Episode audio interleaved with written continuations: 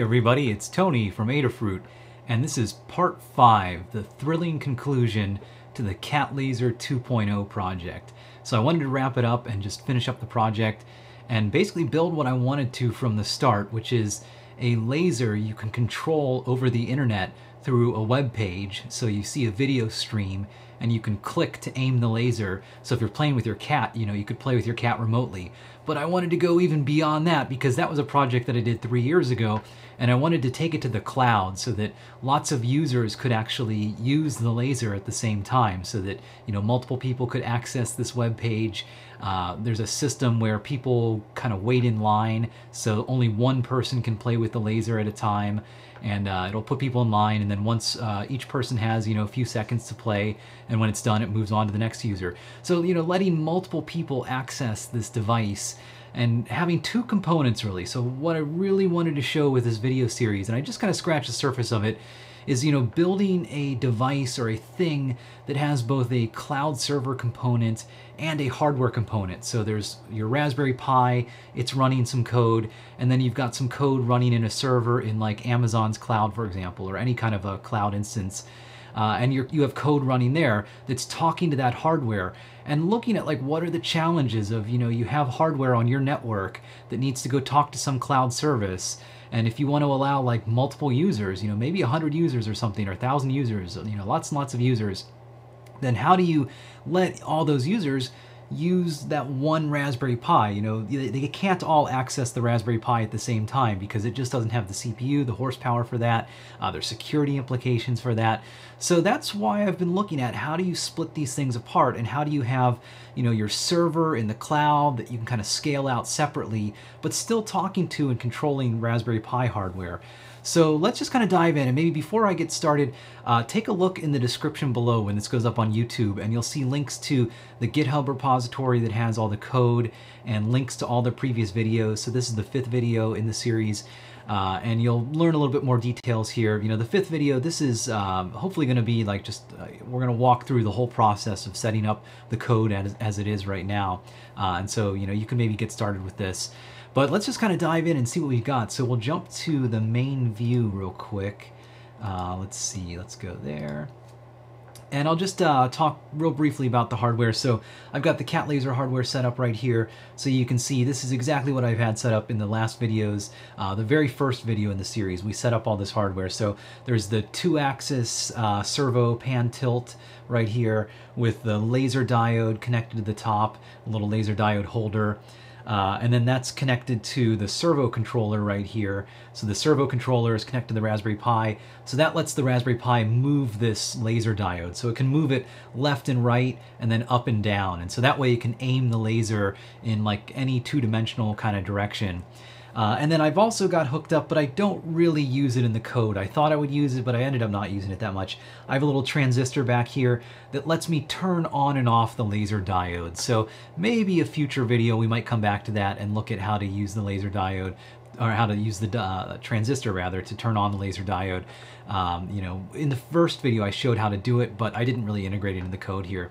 Uh, but anyway, so that's the basic hardware that I've got here. Oh, and then also, this is the camera. This is the Raspberry Pi camera, and it's connected here, and it's looking down. And so go back to the first video, and you can see uh, I demoed like the original Cat Laser project. If you have no idea what this is, go back, watch that first video.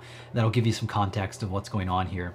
Um, okay, so let's just kind of dive in. Now, for this video, uh, I'm not going to write the code because it took a little bit longer. It took about uh, maybe two days or so to write all the code for this uh, because I wanted to kind of finish it and complete it. So we're not going to have time to write all the code. But what I will do is I'll walk through how to install the code and then I'll briefly kind of dive into it and just show you the interesting parts of you know how this code works. And really, again, the high level thing that I'm trying to get across here is how I've taken something that just ran on my Raspberry Pi. You know, the original version of this Cat Laser code only ran on the Raspberry Pi right here, so I could only use it within my network and how I've split it apart. And so half of this code now runs on an Amazon web server or web service instance. So a, a server that Amazon owns that I'm basically renting from uh, them. So there, there's a server component there that people can access. And then that code is talking to my Raspberry Pi and telling it, okay, here's how to control the laser. You know, there's a, a person in control of the laser right now, and they said to move to this position. So that's what we're gonna look at, you know, how I did that split, how I broke these things apart, what kind of technologies I used to do that, uh, because I think it's pretty fascinating, you know, how you can look at taking hardware and moving it into these kind of cloud scenarios, you know, having multiple users uh, use it. Um, okay, so to get started then, uh, what you'll want to do, so you'll want to look at the code, and I've, I've basically documented it in a bunch of README files here. So in the part 5 README, it kind of explains, okay, you know, we're going to go through, we're going to create an Amazon web server instance, we're going to configure it and set up all the code and things like that. Now there are two folders inside of the code. There's a cloud server folder and a Raspberry Pi folder. And I think I mentioned this before. The cloud server folder has all the code that you want to run in your cloud server. And then the Raspberry Pi folder has all the code that you need to run on the Raspberry Pi. Um, so just again, making that distinction really clear, like this is what runs on the Pi, this is what runs in your cloud server. Now for the cloud server, so we can just kind of dive in and, and get started here with this. Uh, I actually went and I created an instance in Amazon AWS.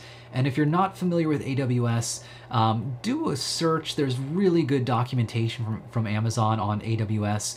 Um, I wouldn't try and do this project if you haven't like spun up an AWS server once, you know, kick the tires a little bit. So you want to be a little bit familiar with this. Um, you do want to kind of be familiar with Linux machines. If you used a Raspberry Pi and if you know like the basics of how to SSH into a server, you know, that type of stuff, then you should be okay. But just be aware, you know, if you're going to run a cloud server, you need to know how to administrate it, how to manage it. You know, people might try to attack that server, so things just aren't automatically secure by default, unfortunately. Uh, so know what you're getting into. You know, like if you're just running this for fun, turn it on, have some fun, then turn it off. Uh, you know, don't run this thing forever if you don't know what's happening. Also, because AWS isn't free. There is a free tier, and you might happen to fall into that free tier but again, you know, you're using someone else's server that's costing them money, like the power to run that server, the bandwidth to serve all the data. So there's some cost involved in this. Uh, it's not high, so you can look more into the Amazon documentation to see, you know, it's usually like a few cents an hour to run a server. Uh, so if I run this server for a few hours, I can't imagine I'll spend more than like a dollar at most, and that's if I'm running some really crazy fast server for this. Uh, but you know, if you leave this thing on for like a month at a time, you might get a bill for like 50 bucks and wonder what happened. So, you know, realize that this is a service you're going to be using. It's, uh, you know, there are going to be some resources and things you want to watch. Now you do want to use the Ubuntu operating system, at least to follow what I've done. Uh, and I've specifically used Ubuntu 1604 LTS, which is kind of their cutting edge version. I'm starting to regret that since uh, I've noticed like bugs and issues with that, but uh, hey, let's live on the bleeding edge here. So uh, I think any other version of Ubuntu would probably work, like 1404 LTS is a pretty popular one. Uh, and one annoying thing is that uh, when you go to Amazon and you go to the EC2 service is what it's called. Uh, and so like this is this management console I have here and you can actually see I have an instance running right now uh, with this server. Uh, so when you have a, a, service in EC2, you can actually go and create a new service. In fact, um, let's see if I can show you that. Let me just copy this page because I want to come back to it. Uh, so if I go back to this dashboard here, this is showing me all of my instances that I have running and I should be able to, I think if I click launch instance, this is gonna, yeah, so this brings up, this lets you pick, okay, I wanna create a new server in AWS, and you have to pick an operating system for it to run. And they support a ton of operating systems, like you can run Windows, uh, and you can get like SQL Server and all this stuff with that. You can run, you know, pretty much any Linux distribution. Now the annoying thing is though, I couldn't find the latest Ubuntu uh, AMI on here. So I actually had to look and see, and I'll put a link in the description below to this page.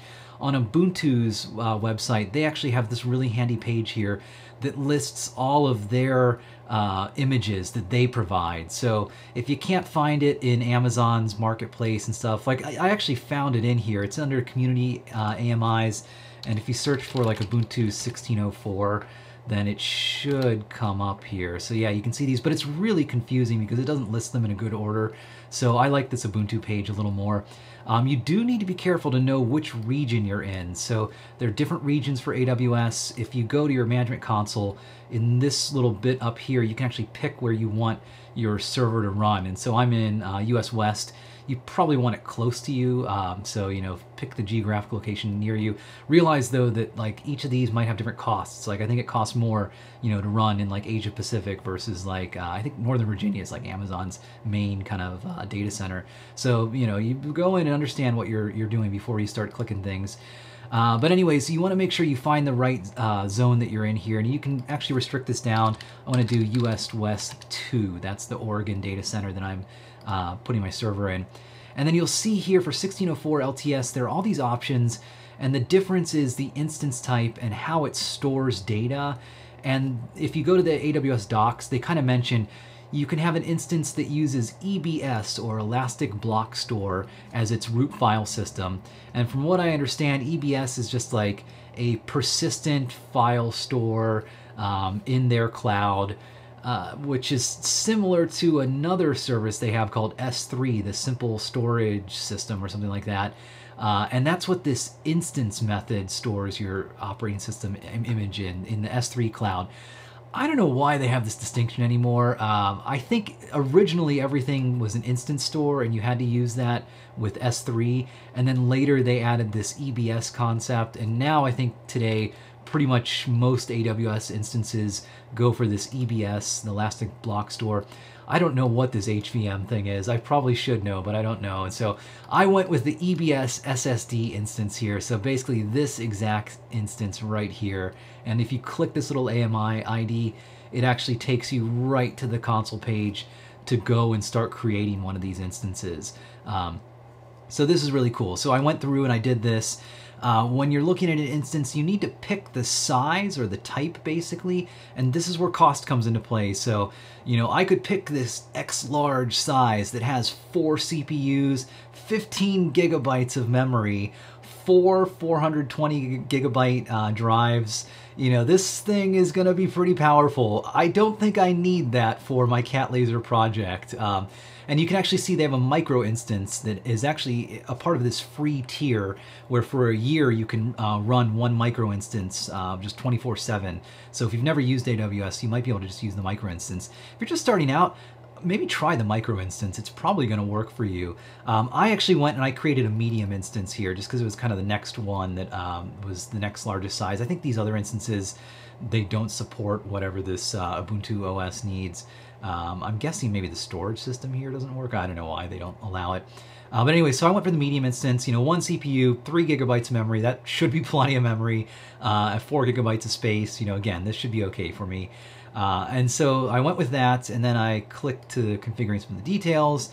Uh, I didn't change anything here. This is just going to launch one instance. Uh, all of this stuff really doesn't matter, I don't think. Like you can control who has access to turn this server on and off with like these IAM roles you know, Amazon gives you all these options. It's really cool, it's really powerful, it's very enterprisey, uh, but most of this stuff you don't need to use. And you don't have to use Amazon. You could use DigitalOcean or uh, Google Cloud Compute or Microsoft Azure, anything that gives you a Linux server in the cloud.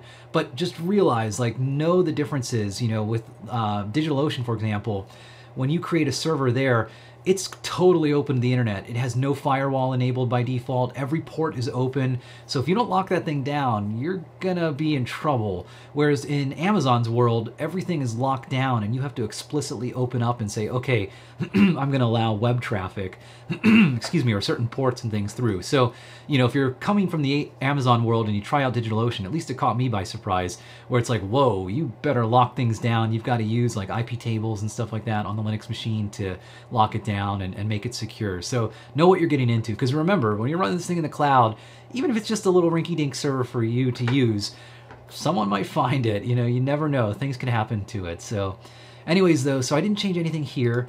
Uh, and then adding storage, I didn't change anything here either. So it's going to use, a, by default, an 8 gigabyte large EBS Elastic Block Store image. This basically just means that off in Amazon's cloud somewhere, there's going to be this 8, 8 gigabyte file they create that has the root file system for my cloud server. 8 gigs should be fine. I think that's plenty of space. You know, the code for this is just kilobytes in size. Um, but you could create other stores if you needed, if you had a really complex application. But I'm keeping it simple. I'm not going to do anything. Uh, tags, I don't need to add anything here. From what I understand, this is how, like, if you're making a big cloud with, like, hundreds of servers, you might tag some of them as web servers and some of them as database servers. And then you might have automation that comes in later and says, okay, give me a list of all my web servers. And it looks for these tags, for example. We're not going to use them, so I'm not going to touch them. Uh, security groups, this is one important spot. So in Amazon's world, like I mentioned, all of the ports are closed by default so that the internet can't access them, um, except for SSH. They do open that one up so that they allow you to SSH into your server. Uh, and the way it works is they give you a private key, a .pem or PEM file that you need to use to SSH into your server.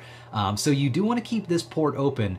And for the Cat Laser project, there are two other ports that you have to open. So you want to add a rule for HTTP, which is TCP port 80. Uh, that's basically web traffic because we're going to run a web server here. And then you also want to add a custom uh, rule for TCP port 8080. So again, this is for web traffic, but this is for the MJPEG camera stream. So the little camera from the Raspberry Pi, it's going to get served on a different port because we have a different program that's running uh, the code that gets that camera stream. And so it's hard for two programs to use the exact same port on a Linux machine. Um, you know, you kind of have to put them behind another process, and we're not going to do that. So it's easy enough to just put this on a different port. and then the code for the cat server project uh, knows how to use both those ports. So, okay, that's what we need there. And then uh, we'll go to review and launch here. And it's just kind of giving you a summary. Here's what you're going to do. And then you can actually click launch, and that's going to fire the server up, and uh, you're going to be good to go. And actually, I think if I click launch, um, it should give me an option to get the security. Let's do it. I'll click launch. Okay, here's what happens, right? So you click launch, and then this is how you get the SSH key to access your server. So this is a very critical step, and you can only do this once. Uh, you have to download this SSH key at this step. If you don't do it now, you have to go recreate like a whole new security profile because they don't let you access that key again for security reasons.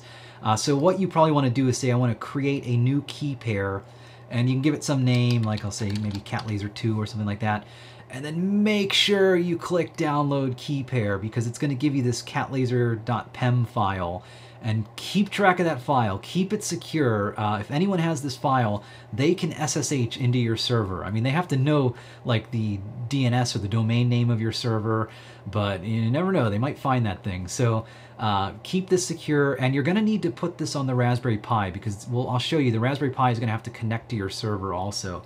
Uh, so keep uh, keep this thing handy, and then click Launch Instance, and it's actually going to go and fire this server up. Now, I'm not going to do that because I've actually already got a server running uh, right here. So um, you know, I've, I've, already got it running, so we're not going to run another one. But you can see this is the medium instance. I've got it running in this US West.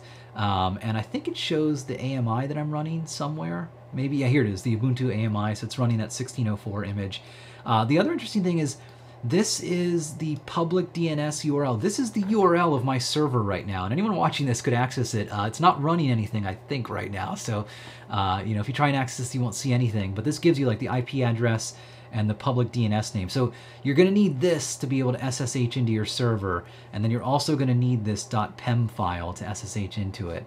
Um, okay, so I've got my server spun up, and let's actually connect to it. And I, I already am connected right here, but let's just exit out of this, and I'll show you. So to SSH into your server with at least Amazon AWS, you want to use the SSH command. Uh, on Windows, you're probably going to have to use PuTTY, um, you know, to and uh, it at this uh, .pem file. So, you know, if you're using like SSH on Mac OS 10 or Linux, use the SSH command and use the dash i option, and then you can point this at that .pem file that you downloaded. And you have to make sure, at least on OS 10 and Linux, that it's uh, not readable by public users. So you want to do like chmod uh, 600, which means like only the owner of this file can read it. Uh, and then the catlaser.pem, which is in the same directory that I'm in. If you don't do this, your SSH command is going to complain and say, oh, this thing's open and readable. So it's nice they're trying to make sure that you don't do something stupid. Uh, okay, so ssh-i catlaser.pem, so point it at that pem file for your server. And then uh, I need to actually give my server name. So I'm just going to copy it out of uh, what I had above here. But again, you know, you can pull this out of the uh, AWS console right here. So let's do that. And this is going to, uh, oh, it's to fail. Oh, that's cute. Uh, let's see, what did I do wrong here? Let's try SSH. There we go. Okay, I must have gotten, oh, ah, I realized what I did wrong there. Let me exit out of there. Sorry. Uh, this command is wrong because it's not saying which user it should connect to. And by default, it's going to try to use the current user, which is Tony on my Mac. And I have no username Tony on my uh, Linux machine on AWS.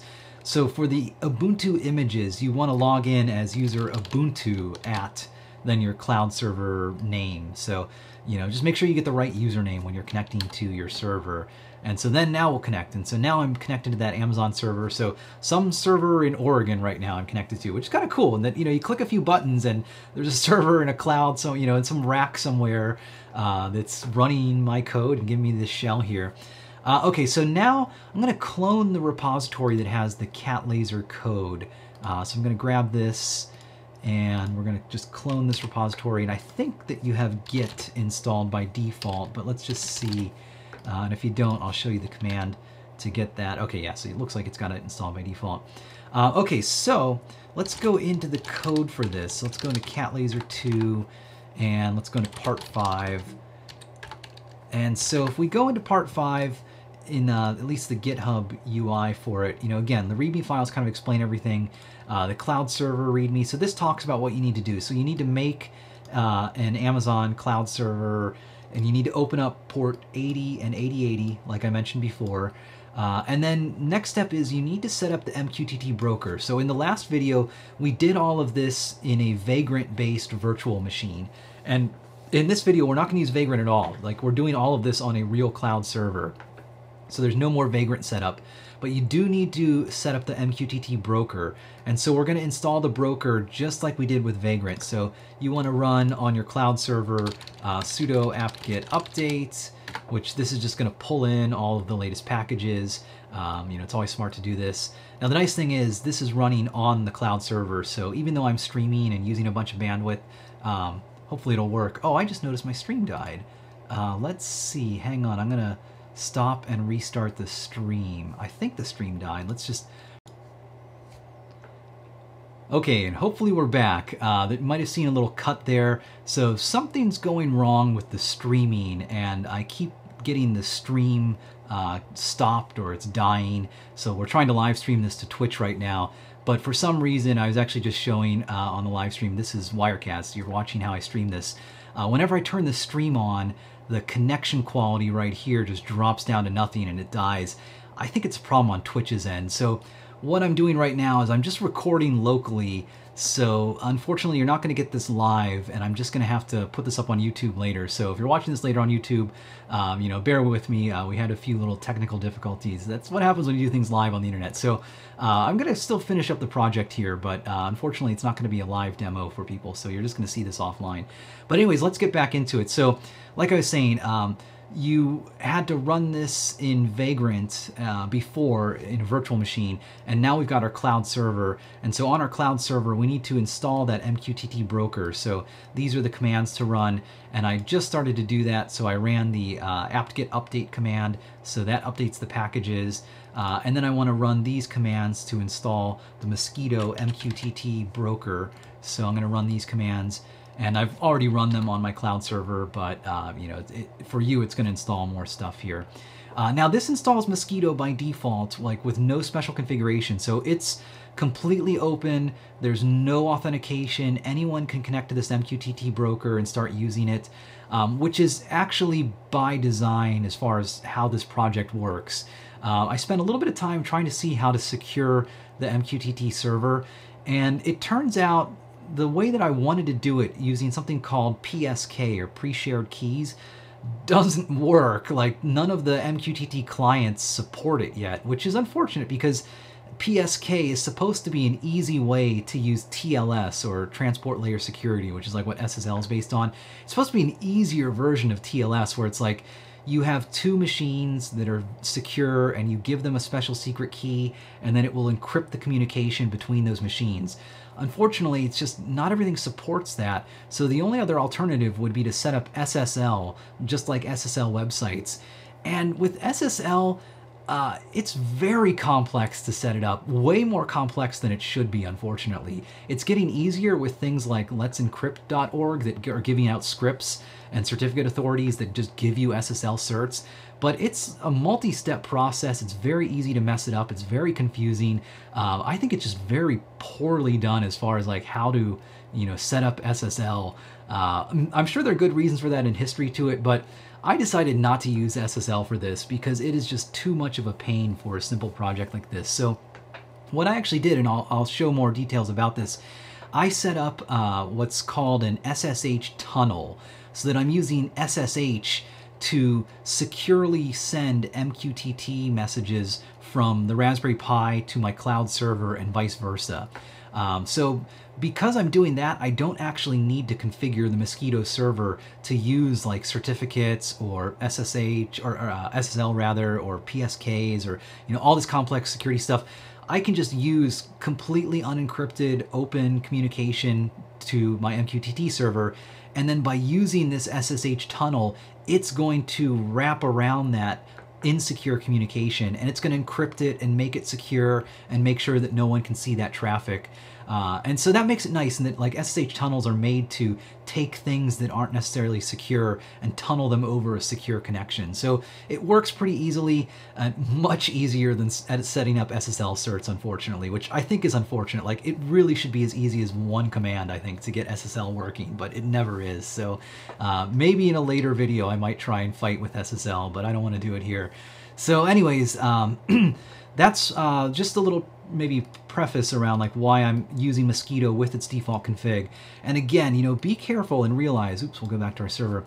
Uh, you know, if your cloud server has port 1883, which is the default MQTT port open, then anyone's going to be able to connect to it and talk to your server. So, you know, be careful, make sure that port is closed and not accessible um, for this. Okay, so we've got our broker installed, um, and now we need to set up that MJPEG proxy tool. So remember, that's the tool that lets you go and uh, take your camera stream from your Raspberry Pi right here and then send it to your cloud server and then let anyone access that from your cloud server. Uh, so in this case, I'm actually going to pause for a second and we're going to go back to the Raspberry Pi uh, because now that I have my MQTT broker running, I can actually do a few things on my Raspberry Pi next. So let's go back to my Raspberry Pi and I've actually, I've already cloned the source code to my Raspberry Pi. So, you know, my uh, GitHub repository, it's there. And I'm inside of, so if I look at my, you know, here's the Cat Laser repository. If I go into the part five folder, I'm going to go into the Raspberry Pi folder now inside of here. And so there are a few things that we need to set up inside of here. So first we need to set up that MJPEG Streamer.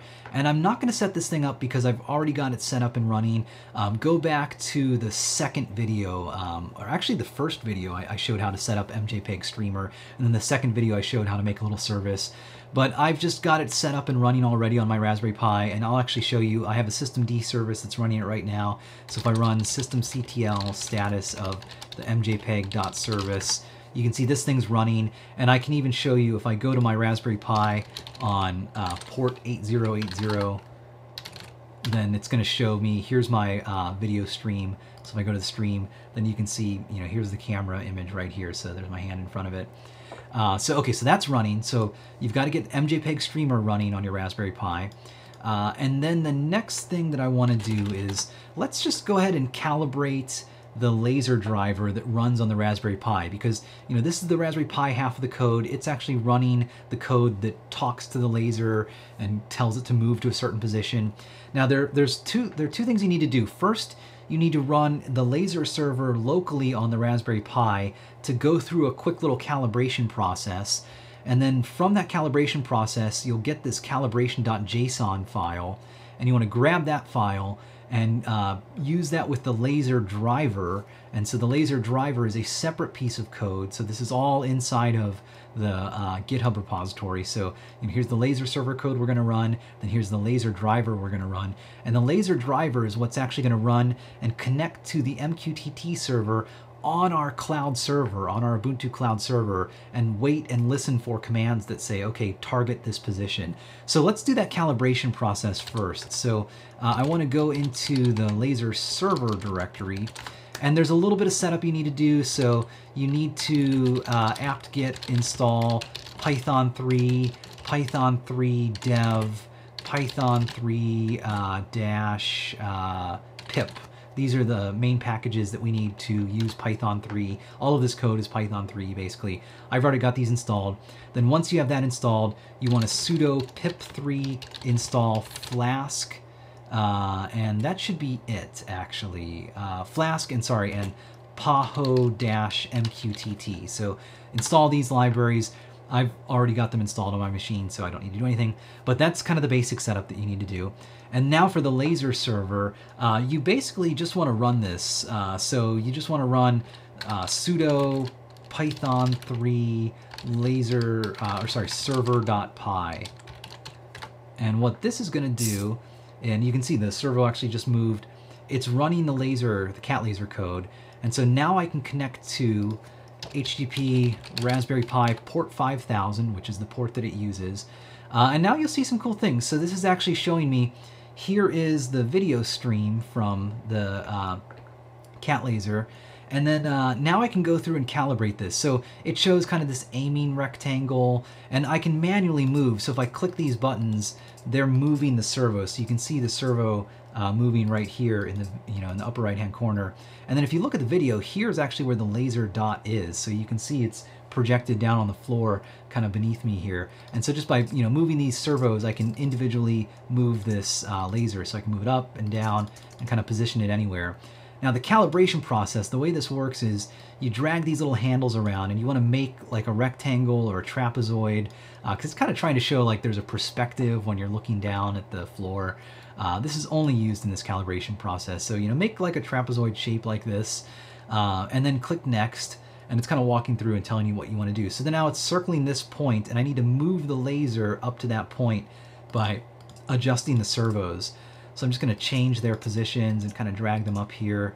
And we'll move this guy over. So he's pretty close to the center. You don't have to get it exactly in the center, but get it pretty close. And then click next. Now it moves over to this point. So I'm going to ratchet the laser over here. And you can see how it kind of moves in like an arc as it goes through here. So we'll see if I can get that up. Yeah, that's pretty close to center. We'll say next. Now I need to move it down. So we ratchet it down there and then over the right a little bit and then back up a little bit, and then maybe left a little bit, down a teeny bit. Ah, that's close enough, we'll say. And then move it over to this position. So we'll move it this way. And then I need to go down a bit. Oops, wrong way. And then left a little more. And how about up teeny? Oh, nope. Uh, that's close enough, we'll say. So we click finish.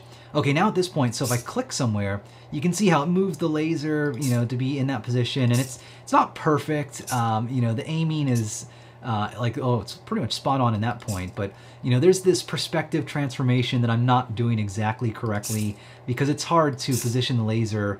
Um, you know, it's it's moving it in like uh, polar coordinates in some ways. You know, it's like moving it left and right and up and down like around a sphere but the floor is like at a different angle. So it's not perfect, but it's pretty close. You know, we're moving the laser in the general vicinity of um, where I'm clicking here. So, okay, so once this all works, then we're done. We've calibrated the laser and we can close this. And if I go back to the Raspberry Pi, I'll just hit Control C. This stops everything. And now you'll see there's this calibration.json file. That's very important. So that's the calibration data. It's stored in there after I finish the calibration. So I'm going to go back up I'm going to go into the laser driver directory. And so in the laser driver, uh, it has a calibration, but by default, you're not going to see this file here. You actually want to copy the calibration from the laser server into the laser driver. So I'm going to do that here. So I'm going to copy the laser server uh, calibration.json into the directory as the laser driver right here. So I'll hit enter. So that overwrites it. That basically just gives me a new laser driver. Um, and then there's a little bit of code that you might need to change in here. So if I look at the driver.py, um, this gives me some configuration. Now you probably don't need to change any of this, but if you need to, you can change which MQTT server this connects to. Now notice it's connecting to localhost. It's going to try to connect to the Raspberry Pi. So it's expecting an MQTT server to run on the Raspberry Pi. But I'll show you what we're going to do. This is how we're going to set up this SSH tunnel to secure the communication between the Raspberry Pi and our cloud server, our Ubuntu cloud server. Um, so we're going to keep this at localhost. And then laser GPIO, this is which pin is connected to the transistor that turns on and off the laser, the base of that transistor. Uh, so 23 is what we used in the original uh, video for this, uh, the hardware that, that we built all this with. So I'm not to change anything. I don't need to, but I just wanted to show you what that is. Okay, so before we run the laser driver, well, in fact, um, let's uh, actually, let me do something real quick because I have this SSH tunnel running already, but uh, let me let me kill it. Let me stop the process. So it's this process right here. So let me just kill that process. All right, so we'll say uh, sudo kill dash 9 10 8 15 and okay so that should be killed. And let me just double check and make sure that I don't have anything. Yeah I don't see SSH running okay so now if I try and run the laser driver so if I run sudo python 3 driver.py let's see what happens so I hit enter and look at this, it says connection refused error. So it's trying to connect to that MQTT server on localhost. It's looking for an MQTT server that's running on the Raspberry Pi, and it's not finding it because we never installed a server there. Our MQTT server is running back up on this guy. This is our Ubuntu cloud server. So how do we connect these two things? Well, there's a really cool thing you can use called an SSH tunnel, and I'll link to this blog page that explains it in a little bit more detail. There's a really neat mode in SSH where you can say, okay, go connect to another machine and some service running on that machine, like on some port, and make it look as if that service is running on the local machine that I've connected from.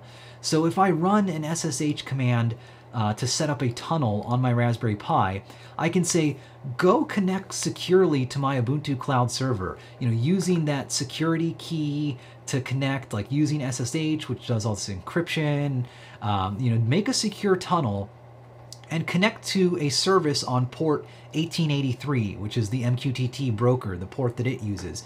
Connect to a service on port 1883 on my Ubuntu cloud server and make it look like that service is running on port 1883 on my Raspberry Pi. So make it look like my Raspberry Pi has an MQTT server running on it, when in reality, anything that tries to talk to that MQTT server on my Raspberry Pi is actually going to get tunneled over to my Ubuntu cloud server. It's going to be encrypted, it's going to be secure, and it's uh, going to talk to that service on my Ubuntu cloud server, you know, as if it had no idea that it wasn't on the Raspberry Pi. So a very powerful thing. And again, I'm doing this because it's much simpler than setting up SSL. You know, I think it's sad that like this is easier than setting up SSL when SSL is like the proper way to secure things. But to set up SSL, you've got to set up all these certificates and go, jump through all of these hoops that are just a real big pain. It's getting better. People are making it easier, but it's still not as easy as it should be. Uh, so I'll show you. This SSH tunnel stuff is actually really easy. So the one thing I had to do, I did have to copy over that uh, catlaser.pem file to my Raspberry Pi. So I did that ahead of time. It's in the root directory uh, of my user. So I have this catlaser.pem. And then what you want to do, you want to run the command ssh n capital N T. And these are just some options. If you go to this blog page at the very bottom, they tell you that this just tells it not to open up an SSH session after it starts because when you create this tunnel, it also will automatically connect with SSH and you don't really want that. You just want it to just create the tunnel and finish and be done. Uh, so you want this option. And then the dash uppercase L, this is the magic option that says we're gonna make a tunnel. And the way that this works, so you need to specify a few things. And they talk about this here. You wanna give the local port on your machine that you're running this command from. So that's port 1883, the MQTT port. So that means on the Raspberry Pi, port 1883 is now going to be tunneled over to my remote machine. And then I need to give a colon.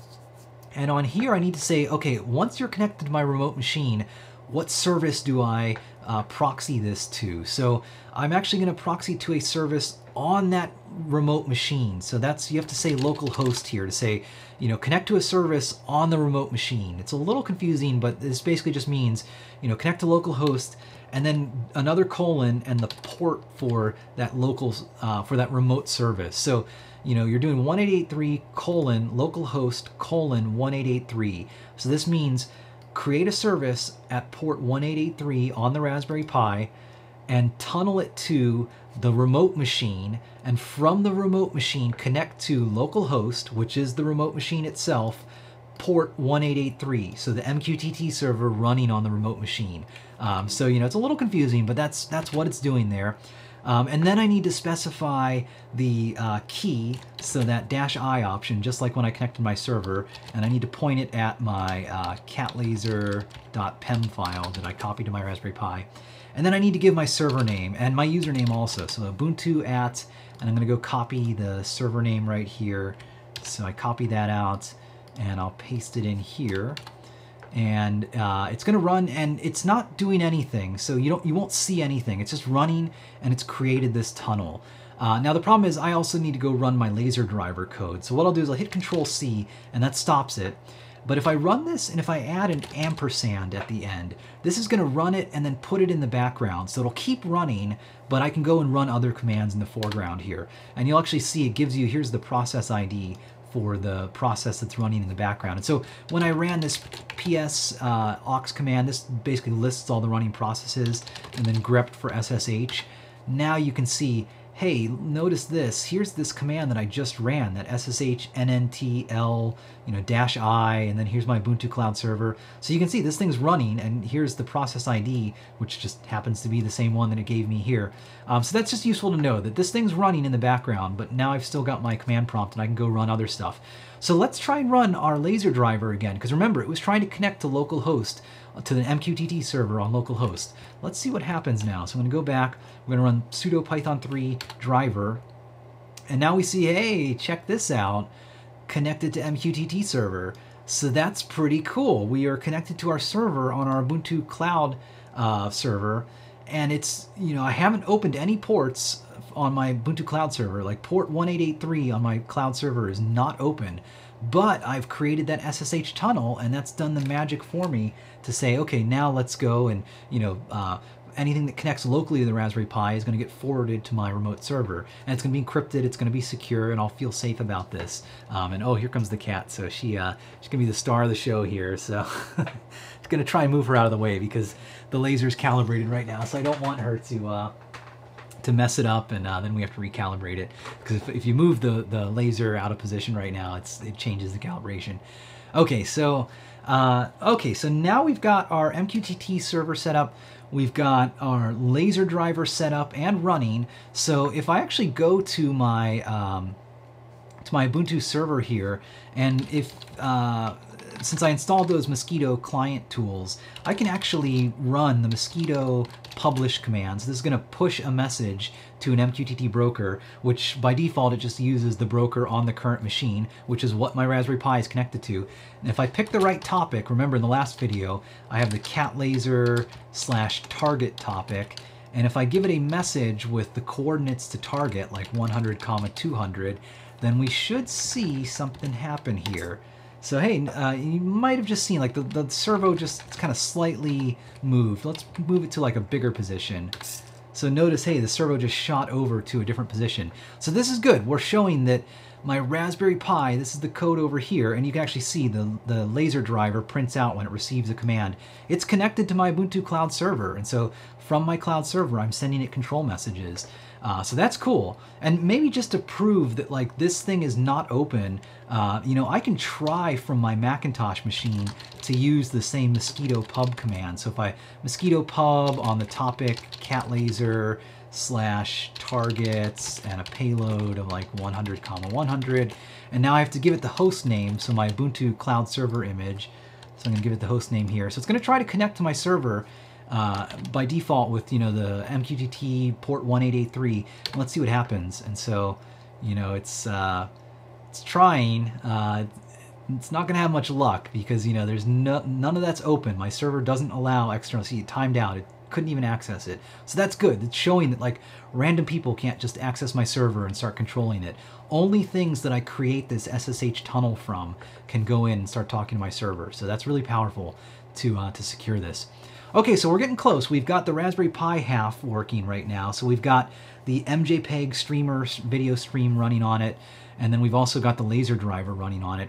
So now let's go back to our cloud server uh, and let's go back and finish up some of the code that we were looking at here. So we were looking at in the cloud server, um, the MJPEG proxy was the next thing we wanted to look at. So let's go into that folder in the code that we downloaded. So let's go into the cloud server and let's go into MJPEG proxy. So this is the tool that will connect to the MJPEG camera stream on my Raspberry Pi, and then it proxies it out so that anyone can access that stream from my cloud server. And it just means there's one connection from my cloud server out to the uh, to the Raspberry Pi. There aren't like hundreds of connections if there are hundreds of users viewing the stream. So real nice thing. Go back to the uh, I think it was the second video in the series that I showed off more details about this, uh, and you can learn about it. So uh, the code's almost ready to go for this. You just need to modify a few things. So we're going to need to modify this video source because we need to point this at the URL of my Raspberry Pi because it needs to go and grab that video stream from my Raspberry Pi. Uh, now on my network here, I can access this stream as Raspberry Pi 8080 uh, action stream like this, and this is showing the video stream. I can't do this from my cloud server because my cloud server is outside of my network. So what I had to do is I actually had to go to my router. So Tony router, uh, which is a, oops, I forget what I, I what, what, what's my router called here? I, oh, Tony Dash router. Uh, I have a OpenWRT is uh, what I've loaded on my router. So if I connect to this, and this is probably going to show way more details than I want to uh, to the internet right now. But this is just showing, you know, okay, here's my uh, all the devices on my network. But I went in and I said, okay, I need to go and set up to adjust my firewall. So I need to be able to let my cloud server connect to my Raspberry Pi. So to do that, you're to have to go into your router, and it's different for every router, but you're want to look for port forwarding. And so I've enabled a port forward so that if any traffic comes in on port 8080, to my personal IP address, like my home, my router, it's going to forward that to my Raspberry Pi. And so this is the address of my Raspberry Pi on my network, uh, which you can find if you go to your Raspberry Pi and you just run the um, ifconfig command is what you want to run. And so then look for, you know, here's your IP address right here. So this is the IP address on your network. Uh, make sure I run the laser driver again. And so I'm basically saying, okay, anything that connects to port 8080 on my uh, IP address will be forwarded to my Raspberry Pi 8080, which is exactly this uh, stream right here. So it's going to get the video stream. So this is one kind of annoying and tricky thing that you know you're going to have to open up one port and forward that port so that your server can connect to your Raspberry Pi. You know, in the future, I'd love to look at some options for uh, doing this the reverse way, like having the Raspberry Pi push the video stream to my cloud server. But the way it works right now is the cloud server has to pull it down. Um, so long story short, you're going to need to do this port forwarding and then you're going to need to figure out what is the IP address of your home router. And so you can go to like whatismyip.org and that'll tell you your IP address. Uh, and so you're going to want to put your IP address in here and then uh, port 8080 because that's the port that we've opened up and, and punched through our router and forwarded over. And then you want to keep this action stream the same if you're using the MJPEG streamer software, uh, which you should be if you followed everything here. So put your own IP address in here. I'm not going to put mine in, uh, even though I've already shown it on the stream. Uh, but you know, I, I, did this ahead of time, so I'm actually going to copy in this configuration from the root of my uh, server that I, I just created this ahead of time. So I've got my IP address set in, in there.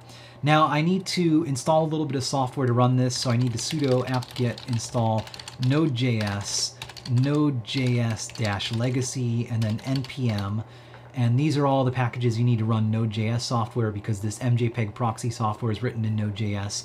Once you've got those installed, uh, then you want to run npm install, uh, uh, you want to run mjpeg dash proxy and then express. And this is all in the README for this. So if we go back to the Cat Laser project, uh, and then if you go into the MJPEG proxy directory, it kind of says, okay, you got to run these commands here to uh, to do this. So that's what I'm what I'm doing here. So I'm going to run that npm command, and this is just creating this node modules directory. It's downloading the code for this, and it's going to install it here in a second. Uh, so it just takes a moment here to do its thing. It's always annoying. It ends with this warning that makes you think that it failed, but it didn't fail because if it really failed, you'd get a different error, and that's that's the way Node.js works, uh, unfortunately. Uh, but if you see some output like this, then it's okay. And uh, I don't know why everything on Ubuntu you always get this warning. It's like, come on, guys! Like for the basic scenario of installing a package, do we really want to get errors like this? Anyways, rant for another day. Uh, okay, so now it's installed. Now to run this, I want to run node mjpeg proxy.js. And, and it fails. So uh, let's see, what is it failing about here? Oh, eadder in use. Ah, this is because I'm already running this. I forgot that uh, I'm on my cloud server and I was running this ahead of time. So let me just stop this process. Uh, so notice like I have a node process running mjpeg proxy right now. So let's kill that process uh, because I shouldn't have had it running already. Uh, so let's kill, uh, oops, sudo kill dash nine, uh, the node process. So kill that. Okay, now let's double check it's not running. Yep, it's not running anymore. Now I want to run node mjpeg proxy.js. Um, okay, and again, this isn't going to do anything. It's just going to sit here.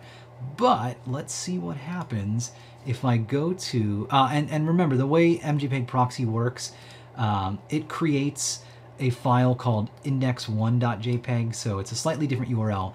But if I go back to my uh, ECS instance here, and if I grab the URL of it, and now if I go back and I go to that URL, colon port 8080 slash index1.jpg, because that's how uh, MJPEG proxy is set up to work. If I hit enter, let's see what happens. Hey, look at this. I've got a video stream here. Now I just moved my hand in front of it and you'll notice that this video stream is a lot slower. So it's not as quick as when it's on my network. Um, and I'll try and show it if I can show my hand kind of in, in the, the video in the upper right hand corner, like right in front of the camera. So when I move my hand, um, you can kind of see, or maybe, you know, I'll move my hand out of the way. And so you can see there's like maybe a second or maybe, you know, 700 milliseconds or so of latency. So there's a little bit of latency because, you know, there's a server in Oregon that had to go connect to me and Seattle uh, and my Raspberry Pi specifically, and it's pulling in this camera stream as fast as it can. So you know, this this server, this image stream is going, uh, I don't know, was it like 300 miles or so to, uh, uh, maybe, oh no, I think it's like more like 100 miles or so. Somewhere in Oregon, it's going a few hundred miles. So speed of light is fast, but it's not, you know, super uh, instant. So, but it's still, it's still, I think it's fast enough though. So, I mean, this is fast enough, I think, to do this laser play uh, with the game. Okay, so this is good. So I know that my MJPEG proxy is working. Anyone right now can go and connect and view this from the internet. Like this thing is open and ready to go. Uh, so we're, we're close here to, uh, to finishing this up. So I'm going to close these video streams then. Uh, okay, the next part then, let's go back, oops, to uh, our GitHub repository. So we did MJPEG proxy. Now the Cloud Laser server.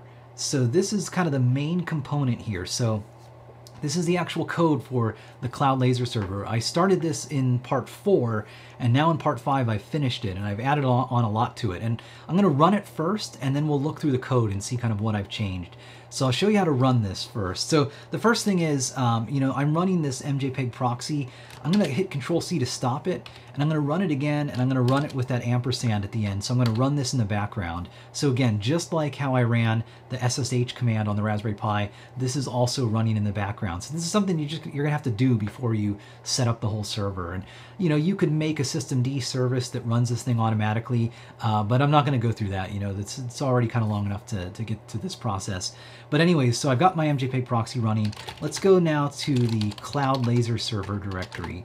And so this has all the code for the Cloud Laser server. There's a few dependencies that you need to install. So uh, you want to sudo apt-get install python 3, uh, python 3-pip, python 3-dev, and uh, that should be it.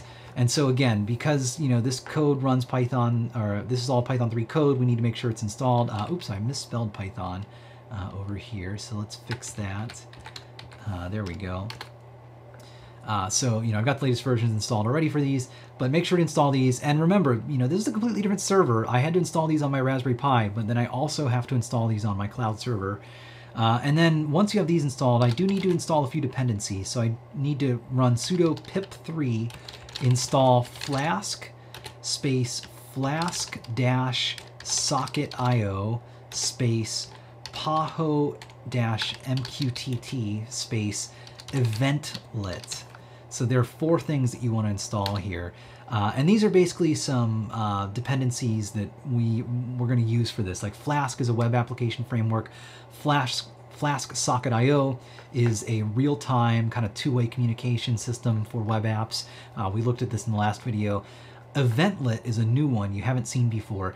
That is a really cool kind of uh, um, I/O loop system. It's it makes Python code more efficient at doing uh, kind of web applications and I/O kind of processes. Uh, so I'm not going to get too deep into it, but when you install that, then Flask Socket IO will use it and be faster and more efficient at how it works. So um, that this is a change from the last video where we're installing this eventlet. The cool thing is you just install it and Flask Socket IO will, will see that it's installed and start using it. So you don't have to do anything else. And then Paho MQTT is the MQTT client for Python. So because our code needs to talk to that MQTT broker that we're running, so we need that. Okay, once those dependencies are installed then, uh, there's a little bit of configuration you need to change. So I put the config inside of this config.py file. And there are two things that you want to change. So you want to change this secret key value and you want to put in, you know, some random, uh, oops, I uh, thought I was moving the mouse there, but I wasn't. So you want to put in some random value here, like, you know, like you're generating a secure password. So, you know, go get some random characters and numbers and things and put them in here. You don't have to remember this value. This, this isn't a password that you're going to use. It's just used to encrypt some session state uh, and so if this isn't, uh, you know, some random value, if people can guess this value, then they can crack your session state and they can impersonate users and bad things happen. So put a secret value here. The second thing you want to change is this mjpeg URL. So this needs to be the URL to your cloud server and that uh, mjpeg stream that mjpeg proxy is giving you. So it's the URL that we were just looking at. So remember, if I go back to this and if I put port 8080, that index1.jpg. Uh, oops, I didn't want to do that. Uh, let's go back here. Uh, let's do that, and then let's do port. Uh, oh, there we go. So for some reason, it's adding two colons here, and so that's confusing it. So okay, that's what we want to do. So you know, make sure you can see that stream and it's there, and then uh, copy out this URL, and we'll close that. And we want to put this URL right here where this is. So we're just going to delete this. And so the reason you have to do this because the web server has to tell connected users what this video stream is. And I couldn't find an easy way for the Flask web application to figure out what your server name is, like this, you know, AWS URL. Uh, and unfortunately, because it's running on a different port, you can't use a relative link in a web page. You have to give a full link, like, you know, with the domain and everything. So the easiest thing is just configure this thing ahead of time, and then it's going to insert this URL into the web page that it serves. So, you know, make sure to set both of those um, and, and save those. So, you know, hey, I'll, I'll save this uh, as is. There's uh, you know, not much else that I need to change here. Oh, and there are some other settings in here. So you can change how long each active user has to play with the, the cat laser. So by default, they get 60 seconds. You get a minute, and then you have to go back in line to wait again to play. Uh, and then there's also the MQTT server that it's going to connect to. But again, keep this as localhost because the MQTT server is running on the cloud server, the same thing that's going to run our cloud laser server code. So I don't need to change anything. It can just connect to itself. And you know, you don't have to open up any ports or anything. A process on the machine can connect to another process uh, on that machine, you know, without opening ports and things like that. It's if it tries to connect to another machine, then that other machine makes has to make sure that it has uh, ports that are open. Okay, we're pretty close. I think this is it. I think we're ready to start running this, but let me just go back and double check the instructions to make sure I didn't miss anything. Um, so this kind of summarizes it like on the Pi, like we've gone through this ahead of time already. So we've got MJPEG Streamer running. We've opened up access to MJPEG Streamer through our router so that our cloud server can connect to it. we've got this SSH tunnel running, uh, and so that now we're connected to the MQTT broker on our cloud server. We've got the laser driver running so that things can talk to that MQTT broker and say, okay, I want to target this position with the laser. Now on the cloud server, we've got MJPEG proxy running, and so it's pointed at my uh, local machine here, my router, and that's proxying over to the Raspberry Pi, and it's pulling in this MJPEG stream. And you know we're running that with Node.js, and so it's doing its cool thing, and it's gonna uh, proxy out this MJPEG camera stream. We've updated the config.py with the config with the secret key and MJPEG URL. So now we're ready to do it. Let's run the server. So this is the command we want to run. This is just how you invoke a Flask application these days. So uh, we're going to run with sudo because I want to run as root because I'm going to use port 80, which is the default web port. And to access that port, you have to run as a root user in Ubuntu. Uh, so we're going to run as root with sudo. Flask app equals server. We're just setting an environment variable called Flask app to the value server.py. And so this is going to point at our server.py code, uh, which is the code for the Cat Laser cloud server we're going to run the flask command. We're going to say run, which is a subcommand. And then host 0000 just means allow connections from anyone. So people outside of my uh, cloud server can connect to it. Oops, went to the wrong page. Uh, and so because I've opened up port 80, remember when I provisioned this cloud server in AWS, I told it open up port 80 and port 8080. Uh, this is going to be accessible from anyone on the internet at this point. So let's go ahead and run it. Let's uh, go to our server here and we'll run this command and let's see what happens. So, okay, you're gonna see, so it says WSGI starting up on HB000.80. So let's try, let's go to, let's grab the URL of our cloud server right here and let's go to that in our browser. And now we see, hey, check this out. So we're in spectator mode. If you remember from the previous video, it starts you out in spectator mode. And so it's showing you, here's the video stream. So I just put my hand in front of it. And you know, there's a little bit of latency, but it's still pretty quick. Uh, now let's see what happens. I'm gonna click to play, and this is where things are much different. So I've changed things a lot since the last video, and I've basically implemented a bunch of logic here. So I'm gonna click play, and it, you, you, saw for a second there, it said, hey, you're waiting in line, and then it just said, okay, now you're playing, it's red, you're ready to go. So I'm gonna click here, and so I clicked, and notice like there's the laser just updated. So if I click like down here, you know, there's the laser just moved down there. So I'm able to aim the laser, uh, and you can see it's it's updating. It's not super fast because yeah, you know this server in Oregon has to pull in uh, the the data for this, but it's pretty quick. It's it's you know this is usable. This is playable. Uh, now my cat is sitting here and she's staring at the uh, the servos. So you know I can maybe try and put her down in a second and, and see what happens. But before we get to that, I'm just going to explain a little bit more. So notice how it's telling me that I have 20 seconds left to play. So it's giving me that 60 second countdown. So this is cool. That means like there's only one active player. And actually, if I try and open a new instance, it's going to realize that I'm the same user. So it's looking at the IP address of the person that's connected, and it's actually only allowing like you know one IP uh, to be a unique user. Now let's see what happens when it finishes. So notice this it count the, the countdown went to zero and it just booted me back to the spectator mode. And it did this in both of these tabs that I had open. So, you know, it sent a message to both of these that said, okay, you're done playing, go back to spectate mode. And so in spectate mode, I can click anywhere here and, you know, it's not gonna move the laser, it's not doing anything. Um, but I can go back, I can click to play again, and hey, I'm back. There was no one waiting in line, so I'm here to play. I'm ready to go uh, for this. Now I'm going to do something cool. Uh, I'm going to go grab my phone because I forgot to have it handy, so I'll be right back.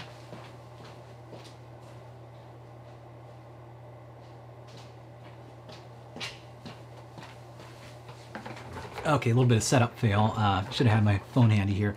So, okay, I'm going to go from my phone, and on my phone, I have it set up with a VPN. So it's connected to another server, and it's to get another IP address because if I tried to use my phone right now, it's on my network and it's to have the same IP address as uh, all the other devices on my network as far as my cloud server is concerned.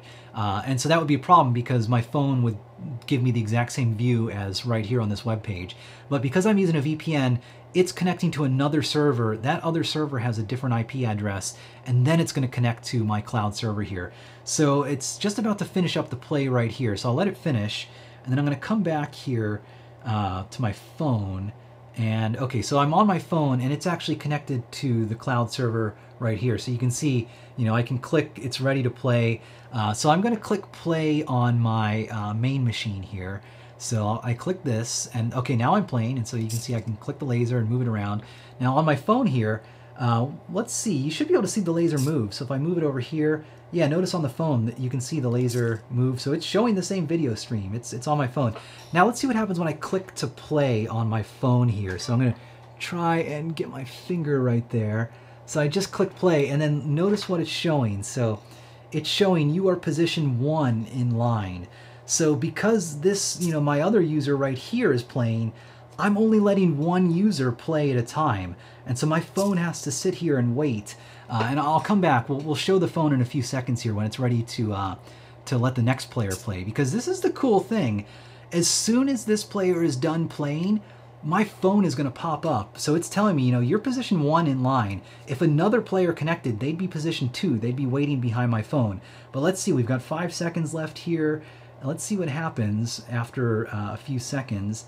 So, okay, notice my phone just updated. It said, hey, you're playing, you've got 60 seconds. And I can actually touch and notice that, like my uh, the laser just aimed, you know, a different spot. So I can click around here and now my phone is the active player. And if I try and play from my computer again, which has a different IP, I'm stuck in line again. So this is pretty cool. This is, you know, something that I haven't seen a lot of good examples of. And what I've really tried to show with this video stream is, you know, the whole point of this is that I've got a cloud service now that multiple people can use. They can, you know, anyone can access this URL right now. And unfortunately, this isn't streaming live. You know, like I mentioned, I've got these live, uh, for some reason, Twitch is having issues.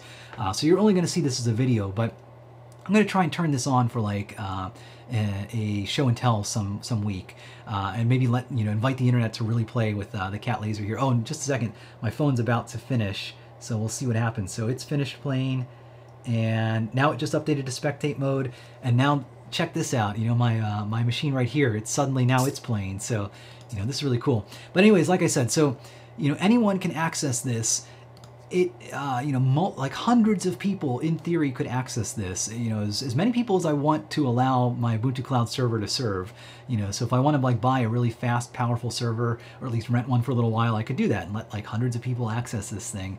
Um, but you know it's only going to let one person play at a time and it, it, remembers who's in line to play and it tells them you know hey you're waiting in line or i guess this is spectate mode that this is in but i can say hey i want to play on this phone right here and so now i'm waiting in line to play uh, and and you know more users could connect and it's going to just keep giving them the next position in line and as soon as you know one person uh, moves on to be the active player then everyone below them moves up in line so really cool really powerful thing that I, am trying to, to show with this um, so let's kind of dive in then. So I, you know, I've, that that's the demo of how it works and and the whole point of it. Let's look at the code real briefly, uh, and I'll try to keep this kind of short because we're starting to run a little bit long. Um, so let's go back. This is the code for the project, and I'm going to go to the cloud server and the cloud laser server code. And let's look at this code. So server.py is the code uh, for this. And it's similar to the code that I did in part four, but I've just extended it more and now I've added this concept of users connecting and waiting in line and, you know, knowing, okay, who's the active player versus who's, you know, left waiting in line to, to play again. Now, all of the code, if you scroll down to the bottom, you'll see pretty similar stuff as last time. You know, we have the basic Flask routes. So this is the spectate and the play mode. These are just rendering the spectate uh, and the play templates. And I went and I cleaned up the templates and the HTML code a lot. So if you look at like the play code, I'm not using as all of the JavaScript libraries that I was before. And I was using like the Raphael canvas to increase the size of this div. And I realized I didn't need to do that. So I've simplified this code a lot. So it's, it's a lot simpler, uh, but it's very similar to what I had before. Uh, but anyways, though, my server code, you know, it's, it's using uh, the same templates that it's rendering. And then it has all these Socket.io event handlers. So I've got a couple new ones. I have a connect handler and a disconnect handler. So these are called when a user connects and disconnects from the Socket.io server. Uh, because basically in my play code, uh, whenever you get to the play page, the very first thing it does is it connects with Socket.io. Uh, and then once it connects in my server, then my server will get this connect event handler to fire and it can start doing some logic to say, okay, someone just connected, you know, let's look and see, are they already in line uh, or are they not in line? And let's put them in line to play again. Um, so that's what the connect and then disconnect is just if someone leaves, I can remove them uh, in line because if someone waits in line and then they leave, you know, I don't want them to just have a wasted spot. Everyone below them should move up in line basically. Uh, and then there's also the target event, and we did look at this in the last video.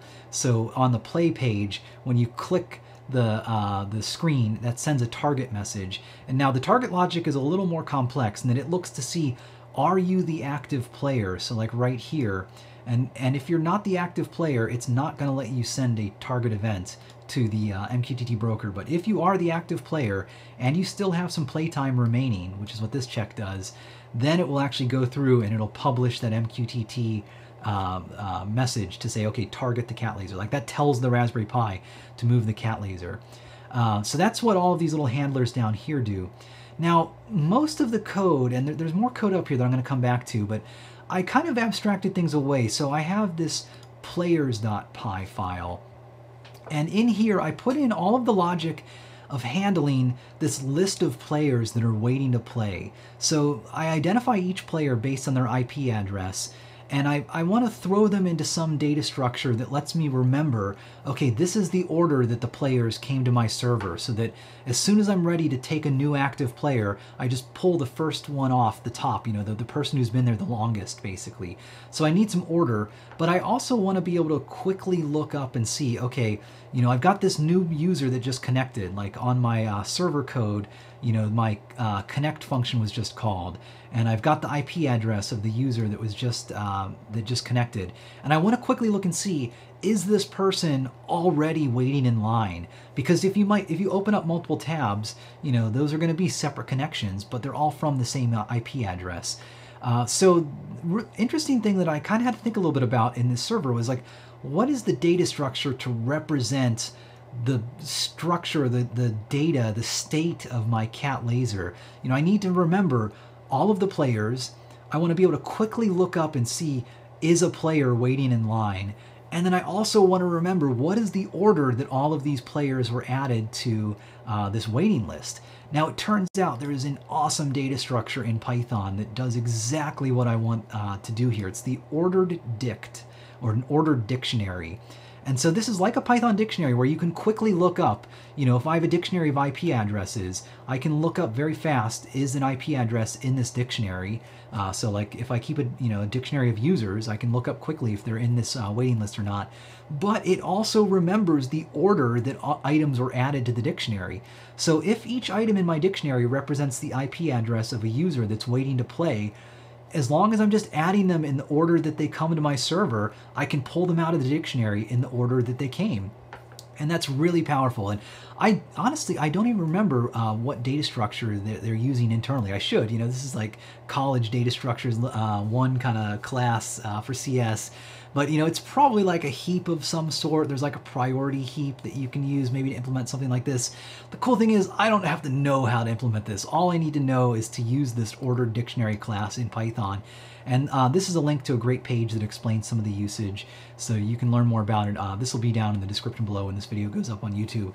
But that's what I ended up doing in my code, so you can actually see in my, I, I made this players class, and it creates an ordered dictionary that's basically the core of all of my game logic. So this knows the waiting list of players that are waiting to play.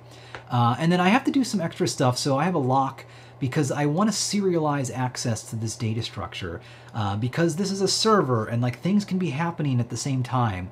You know, two people might connect at the same time and my server might, you know, get interrupted and like it starts running, you know, code that's trying to access this player's dictionary and, you know, it's trying to change the state uh, at the same time. And if it doesn't serialize access to that, you're going to run into all kinds of multi-threading issues. So luckily in Python, it's very easy to use a lock to serialize access. So anytime I access this player's order dictionary, I want to make sure that I use this lock so that other code can't access it at the same time. Um, then I also keep track of who is the active player at the current moment in time so that I know like when a target request comes in, I can look and see, well, is that target request from the active player? If so, okay, and if they have playtime remaining, then I'll let them, uh, I'll move the laser, but if not, you know, I'm going to deny it.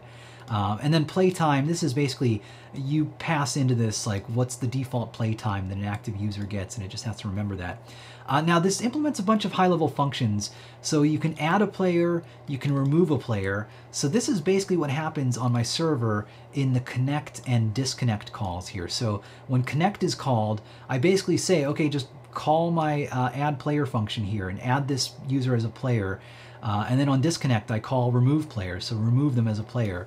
And so this implements all the logic to look and see, um, you know, it looks to see are you the active player, and if you are, uh, and we're adding you, then it just increases a session count because I keep track of how many sessions each IP has connected so that once you disconnect all of your sessions, like if you open multiple tabs and then you close all those tabs, then like in the remove player, it can actually remove you as the active player once you don't have enough sessions.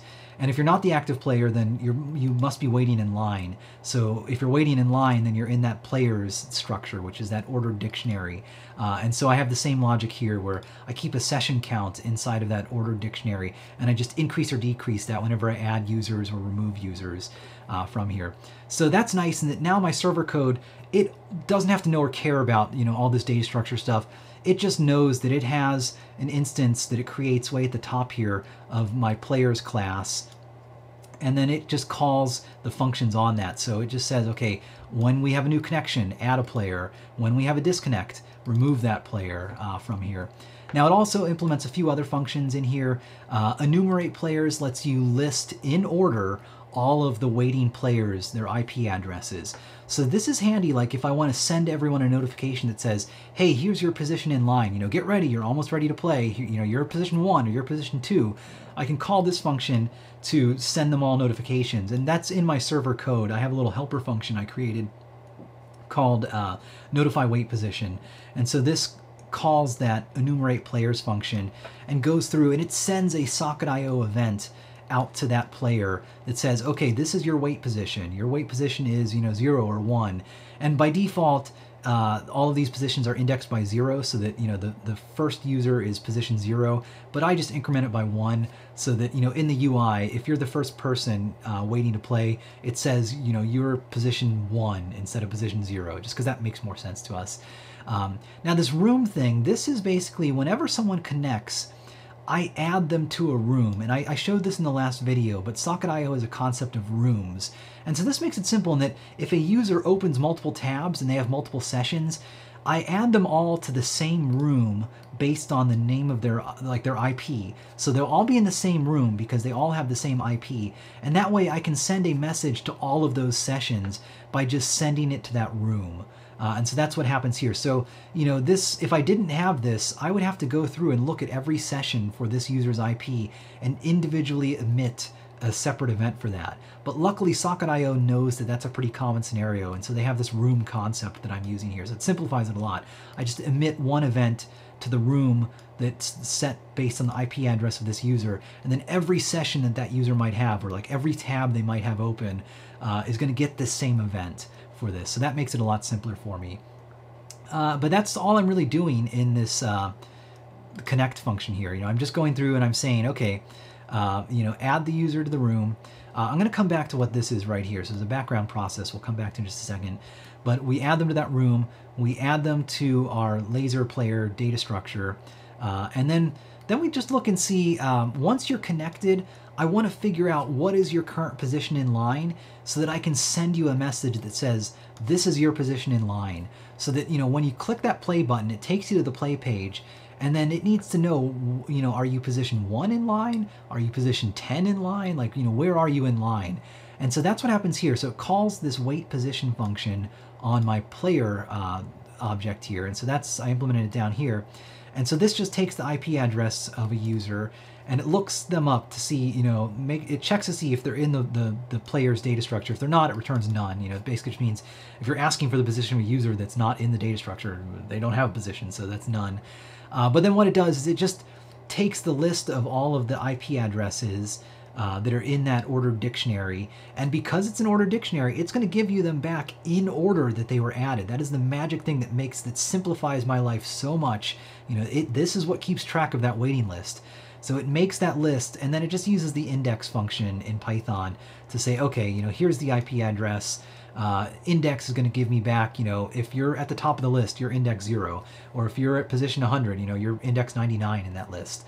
Uh, so then back in my server code, you know, so I call that wait position, I get back your position in line, and then I just I check to see to make sure that you actually have a position waiting in line, and then I'll send out, I'll emit an event that says, okay, your wait position is the position I got back, and we send it to that room IP. Now, if I go back to the play page, the the actual code for this, you can see when it connects, it sets up socket IO handlers for a playtime event and a wait position event.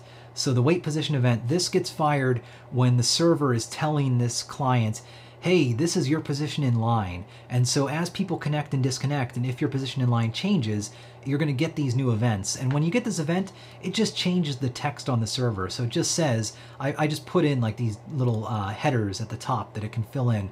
So it says, okay, you're, you're waiting to play. Your position in line is, here's the position that was sent to me. So that's the nice thing about Socket.io. It makes it really easy to pass data between the, the server and the, the web page. And then I, I color the web page text black uh, just because when the opposite happens, so I have a playtime event, and so this gets fired every second or so. The server, if I'm the active player, it's telling me, hey, you're playing, and you know you have 10 seconds left, you have 9 seconds left, you have 8 seconds left.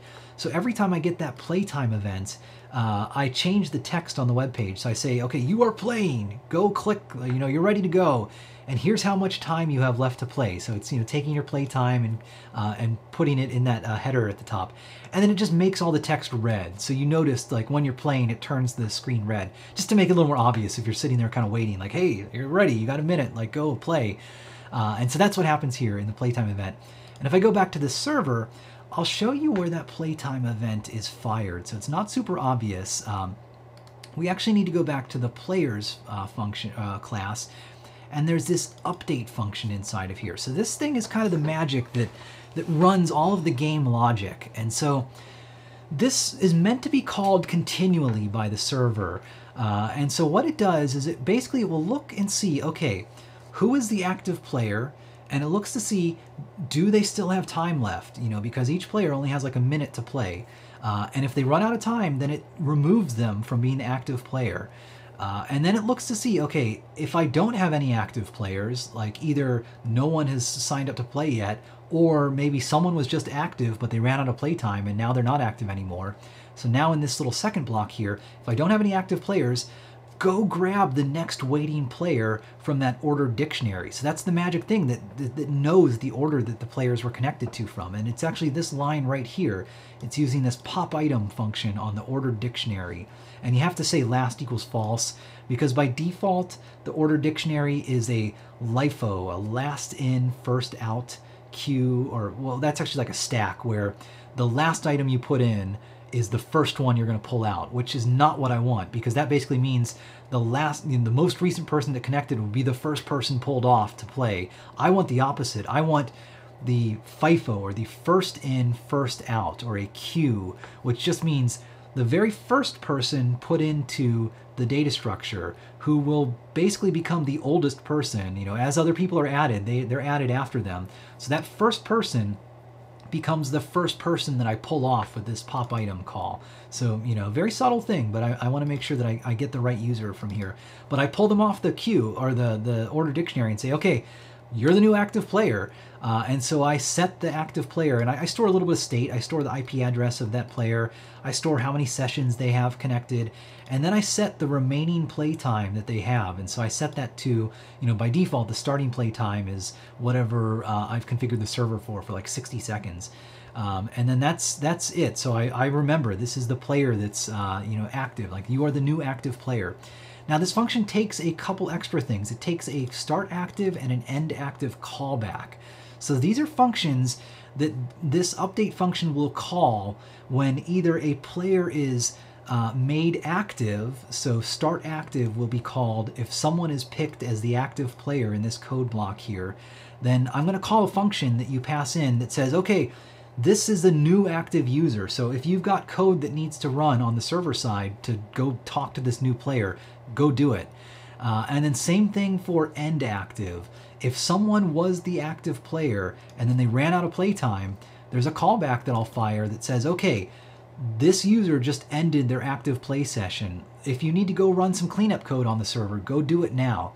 And I do something very subtle in here. I actually, I don't call those callbacks from within this kind of main logic here because I'm taking this lock on this data structure, uh, on that ordered dictionary, so that, you know, nothing else can uh, take that lock while it's being taken. And when I call these callbacks, because these callbacks are passed in by my server, so you can actually see uh, where I do this in my, uh, where did I put that code?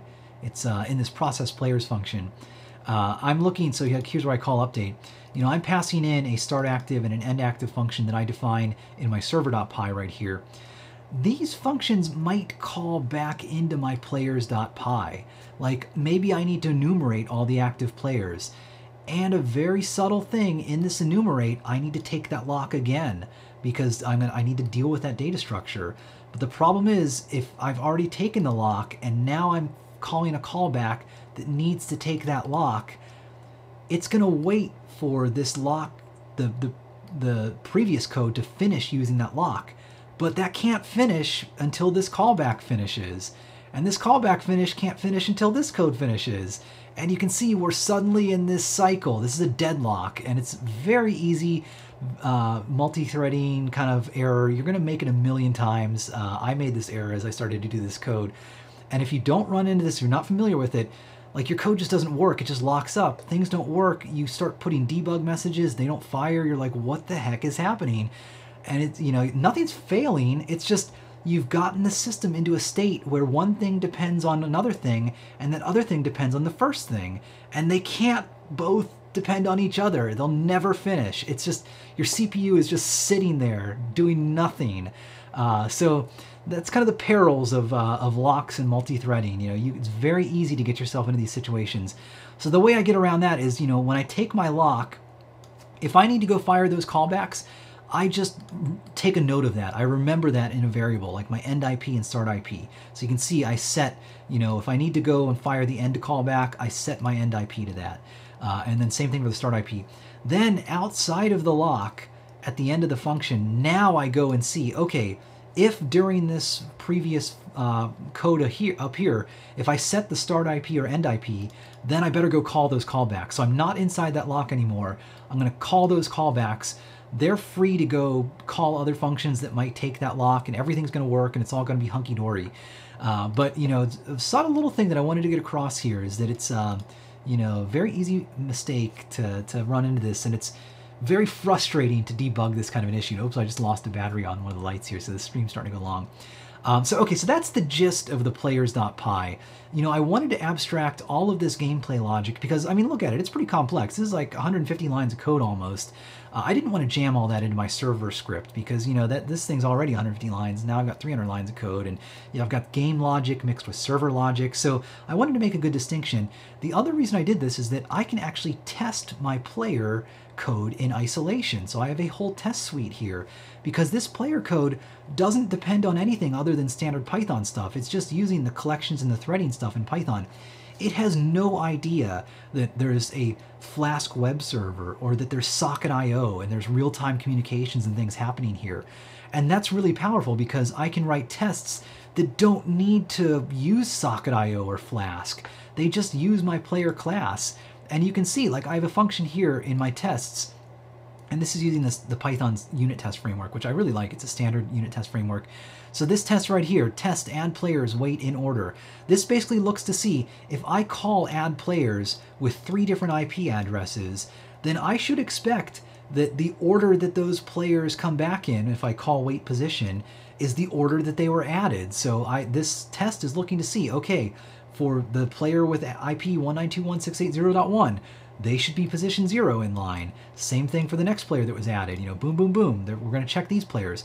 This is really cool. So, you know, if, if I jammed all of this player logic into my server code and it was using socket IO, and, you know, if directly as soon as I added an active player, it was emitting events and things, it's really hard to test that because my test code has to like mock out socket IO or it's got to run a socket IO server. It's You're just going to go down a rabbit hole of complexity that's insane. So again, very powerful idea here. you know, write your logic independent of like your transport or uh, you know your your actual communication so that you can test this logic in isolation because this is pretty complex logic for this player stuff. Like i'm adding players they're in order there's an active player they have a limited amount of time. After a certain number of updates and a certain amount of time the next player becomes active. You know i want to test that code but i don't want to use socket.io and stuff to do that. So that's what this little test suite does and i only have about eight tests. Um, but they all just test the basics. Like, you know, this test down here, the update function should move to the next player after the playtime of the current player has elapsed. And you can see how I do this test. I, you know, I create my player class. I add two players. I, uh, I call the update function so that the first player is suddenly the active player. Uh, and then I call the update function again, but I let two seconds elapse because I've configured this so that each active player only has one second to play. And so after two seconds, that first player is no longer active. And then I actually check in my test code that my callback, my start active, was called. So, you know, I, I check that start active was called with the second player, which means that the second player is now active. And I also check that end active was called for the first player. Uh, you know, so my test code is pretty good here. It's actually checking the logic of this thing, and it's making sure that um, you know the uh, second player is now the active player with one second left to play. So I'm checking that my code is actually working here, but I'm not running any of that socket.io code. So it's really powerful. And I'll actually show you, I'm gonna stop the server. I can run these tests right here. So if I run Python 3-m uh, unit test, uh, discover, I think this is all I need to run in this folder. It's going to find it. Yeah, so this just found this test players.py and it found all of the test functions in here and you can see it ran seven of these functions and they all passed. Now I can like if I change this, you know, let's change this value to zero so it's, it's going to fail. Uh, oh shoot, I have to change this on my server. So let's uh, let's do that. Let's nano test players. You know, I, I just want to change one of these to break. So I'll just show you what happens when the test fails in uh, Python. Oops, I got to move over here. So, you know, let's just say that in this, you know, in order test, we'll, we'll say that that's, you know, now this the second player is actually position three, which is wrong. And let's run our test again. And this is cool. So this test failed. You know, test add players wait in order failed. It's telling me exactly the assertion that failed. That, you know, uh, I expected the value two to equal the value one and that's not the case. So I'm getting back the value 1 from this function when I really expected 2. So at this point, you know, I go back to my test code and I say, okay, why is this assertion failing? And well, it's failing because I made it fail. Uh, but you know, if, if this was actually something broken in my logic, then uh, it's really easy and really quick to detect that. Uh, so, you know, powerful thing I wanted to get across that if you if you haven't done a lot of testing and unit tests and things, start thinking about it, start looking at it. It's not easy. It took me years to really start to intuitively understand, like, you know, what is the power of testing and uh, even just understanding, like, how many tests do you need to write? Like, this is probably a whole separate video series I should do. Um, you know, I've only got eight, seven tests here. Some people might look at this and say, you don't have enough tests. Like, come on, man. Like, you got to think of every little side case that might happen here. Uh, and you know, maybe that's true, but you know, if I write so many tests, like what if I change my player logic and suddenly like 100 tests are broken and now I need to go debug all these tests and figure out what's wrong. So it's a very fine balance and I don't even think there's a right answer between like how tightly you couple your test code to your main logic. It, I, I think it kind of depends on how volatile that logic is. If you're changing that logic a lot, then you're going to break a lot of your tests. You probably don't want a lot of tests yet. You know, just get the basic scenarios, which is really all I have here. You know, these seven tests are testing all of the functions in the main scenarios I care about, like multiple players waiting in line, stuff like that. Uh, which is good. You know, it just it lets me know as I'm developing this, as I'm changing it, I've got some basic tests that tell me everything's working, and then you know I can I, I if I break things, if I change stuff, if I want to change the interfaces, I don't have to go through and change a bunch of tests. So, you know, don't get frustrated as you're doing a lot of these tests. Uh, it can be a little weird looking at a blank slate of like, okay, what now? Like, what tests do I write? You know, just start thinking about like, what is the core functionality? What is the basic stuff that has to work no matter what? And write tests for that. So that's exactly what I did for my test cases here. Um, okay, so I'm going to wrap it up. I think this is going to be too long, and unfortunately, this video couldn't stream live. I, you know, I, for some reason, Twitch isn't letting me connect. But this is going to go up on YouTube. You'll be able to watch this later. Uh, and see, this is the last part in the Raspberry Pi Cat Laser series. Uh, I'm hoping on an Ask an Engineer, or rather a uh, show and tell, I'll maybe be able to demo this live and let people connect to it. Uh, and it won't be show and tell next week uh, because I'm going to be in jury duty, so maybe the week after, we'll, we'll see. Uh, but keep your eyes peeled. Maybe we'll do a special event someday during the week where I just flip this thing on and let people connect and have fun with it. Uh, but anyways, so uh, I'm not going to have any questions, obviously, since this isn't being streamed live. But we'll go back to the main view, and let's uh, turn everything off here. And anyways, yeah, so this is, you know, the last part in the Cat Laser 2.0 series. So just to summarize, you know, in the very go in the very first video, if you go back to that, you can see, you know, I wanted to rebuild this Cat Laser project that I originally created three years ago. It was just a little thing that ran on Raspberry Pi. It let you see a video image, click on that image, and use that to aim a laser pointer so you can play with your cat. Uh, and then this version, the 2.0 version, now three years later, you know, I'm a little bit older and wiser. I wanted to see how I could let lots of people play with that cat laser. So to do that, I had to break the code apart and have some of that code run on a server in the cloud, which is what we did in this video. So I've got an Amazon server running right now in Oregon, you know, 100 miles away from me, that's running this server code. And then the other half of the code is still running on the Raspberry Pi. You know, that's the code that controls the laser. It uses MQTT to receive these messages. And so, you know, this whole series just tried to explore that intersection between cloud services and hardware and how you can kind of scale out some hardware service that you're running locally to a cloud service that you know tens and hundreds and thousands and millions of users maybe could use. You know if you're getting up to the thousands and millions of users you're going to start running into bigger scaling issues, uh, which are actually fun problems. You know, when you start getting into like Facebook scale of things, um, then, then things get pretty exciting. But even if you're not at Facebook scale, even if you, just, want like a few of your friends to play with your cat laser, it's really cool though that, you know, I've shown in this video series how to go through this process uh, and what to do. And, you know, the code for this, uh, if, if you haven't done a lot of this stuff before, is probably a little bit scary and a little weird, but uh, you know, just looking at it right now, I've only got about maybe 500 lines of code total, like 150 for my cloud server code, um, maybe another 150 for the laser driver, and then not much else. You know, that's maybe a few other hundred for some random things. Uh, that's pretty impressive. With 500 lines of code, I've got a cloud service that scales out, lets people play with this cat laser, puts them in line, all kinds of things like that. Uh, now, a lot of the reason for the simplicity of the code, or you know why I don't have to write so much code, is because I'm using some really cool technology. So I'm using MQTT as the transport layer that lets me send messages between my cloud server and my Raspberry Pi. And then remember, I'm using that SSH tunnel to secure that communication channel because unfortunately, SSL is a giant mess to set up, uh, and it was way more complex than it should be. Uh, but you know, so I'm using those two technologies to simplify things. I'm using Socket.io as a technology to let a web page in real time send and receive events with my server. So my server can say, hey, you know, you're playing and you have a second left to play, or you're in line and you're now position one in line, or you're position two in line. Uh, or the web page can say, hey, I clicked here to target the laser, and you know that needs to send an event to the MQTT server. So Socket.io simplifies a lot of this. It doesn't, you know, I don't need to know about how it works, that it uses WebSockets and all this stuff internally. Uh, it makes my life much easier, and it's a really nice library uh, for that. And then like the Flask web framework, you know, great web framework, very simple. And you, you know, you can see I just defined a few simple routes and some uh, web pages, and it serves them up, and the Flask socket IO integration with that. So again, really powerful stuff. Uh, and then I guess the last thing was that MJPEG Streamer and MJPEG Proxy.